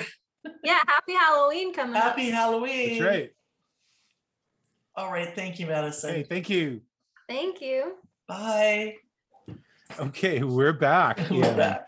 Uh, in Agency Studios, Yes. and that was I had so much fun uh having my hands read i have to say i'm glad that uh i'm glad that you pushed me into this experience good. Good. uh, you know and part of what was so much fun was first of all she was describing me so accurately it was it was really disconcerting and every time she nailed another truth i watched you turn deeper red as you tried not to laugh Oh, I was trying not to laugh so hard. I mean, it looked like I had the world's highest blood pressure. I could see in the camera too. Because we've got the And so I was on. trying not to laugh because Oh you were trying not to laugh, and you were trying not to laugh just because she was so accurate. Oh, she was nailing it. And I mean, that's, I had the same feeling. You know, it's one thing to maybe know someone, you could know some details about their life, but she was really under, you know, she could, her mom knows me. Um, her mom could have said anything about me, but what she nailed on me was nothing that you would normally talk about. It was really to a deeper level. And it gave me lots of things to think about, about being stubborn. I call it willful, but you know, I, I take point taken, you know? and also that I have trouble communicating my dream world. I really do. So it's made me think is there a new way I can do this? How can I improve my communication Mhm. when I feel a need to do it? And, um, you know, that was a lot of fun. Also, very interesting is that is that she saw it as like a, a starting point for a kind of therapy. I had never thought about Yes. hand reading as being about that. Um, So that Mm. was very, very interesting. We're not Uh, written in stone. Um, you know, we can learn and we can change and we can, um, if we decide, the only people who could change is uh, us ourselves. And if we see something, we just change our behavior. And changing your behavior can change your mindset. It's pretty fun. And speaking of um, other things, anything uh, I wanted to mention that we'd love to hear from our, our listeners if they have had any readings or how they felt. We hope you contact Madison Joy, Truth Ampl- Amplified underscore studio on Instagram. Plus, um, you know, Steg and I have a show on on this weekend. We're in a group show this weekend In Chicago. in Chicago. I know, I wish it was in New York, but it's in Chicago. It's at Martin's Corner Bar and Grill, 2058 West 22nd Place. I've been sharing a little bit of that information. And um, I've got to get, when we get back, I've got to, you know, figure out how I'm going to install these paintings because they're pretty big. And um, they're not massive. I mean, we saw so much big art today. Mine looked tiny compared to uh, some of the canvases we saw this week. But um, we're pretty excited about this group show. And we hope anybody in Chicago can come and visit us. Uh, excellent. I hope you take some pictures and, and share those with us. And I and I hope the show is a, a huge success and lots of people come out and have a chance I hope to see your so. work. I hope so. It'll be really fun. Um, I tell you, my head's kind of spinning today from this episode. We've gone from CIA, CIA drug experiments Yeah, to a deep dive into the wonder of my hands yes, to to Dune. yes. Our uh, disagreement on Dune, which we can do that and still be friends. We can do we can Yeah. do that. We could do it without beating each other up. You That's know, that's pretty good. Yeah, Um, and uh, and also, you know, uh, truth and truth and uh, uh, fiction, truth and fiction, art and life. yes. um, with uh, the Rogers family and and Succession, um, and as and well. Truth and Fiction mention- with Philip Guston. sure. Yeah. Um, I've, we've been continuing to watch uh, American Rust, which gets better Oh, by the show. wow. And did you know that five of the nine episodes were directed by John Dahl? well, we are big John Dahl fans. I did not know Yes, that. and- we yes we are. Yes, Um, and he's so done some John amazing, Amazing work. films such as uh, uh, Kill Me Again, Yep, um, The Last Red Rock, Red Rock West. The Last Uh, Seduction. didn't he do one one about like uh last oh last seduction Linda Fiorentino and last seduction? well, you and I, I, saw can that watch that movie a hundred times. I know. We saw You- that in the You theater know, together. I think the last time I saw it, it didn't hold up for me quite as Oh, well. It seemed okay. kind of cheesy, but Okay. it still had such a great plot twist that even though I knew it and I've seen the movie a few times, Mm, it still nailed me. It was great. you know really good. So we do like our John Dahl Yeah. and his directorial work is quite good in in American Rust. And as I say, it had a bit of a, a slow start, but it's uh, uh it's pretty pretty interesting. Um, although I still can't shake a comparison to Mare of Easttown. Right, right. Hey, anything that feels like Mare of Easttown, I'll be watching. Yeah, there you go. Yeah. So send us your emails. We want to hear from you. Theagency.podcast at gmail.com. great. And we'll And see you gonna- later. Thanks We'll for catch you listening. next week. Thanks listening. Bye.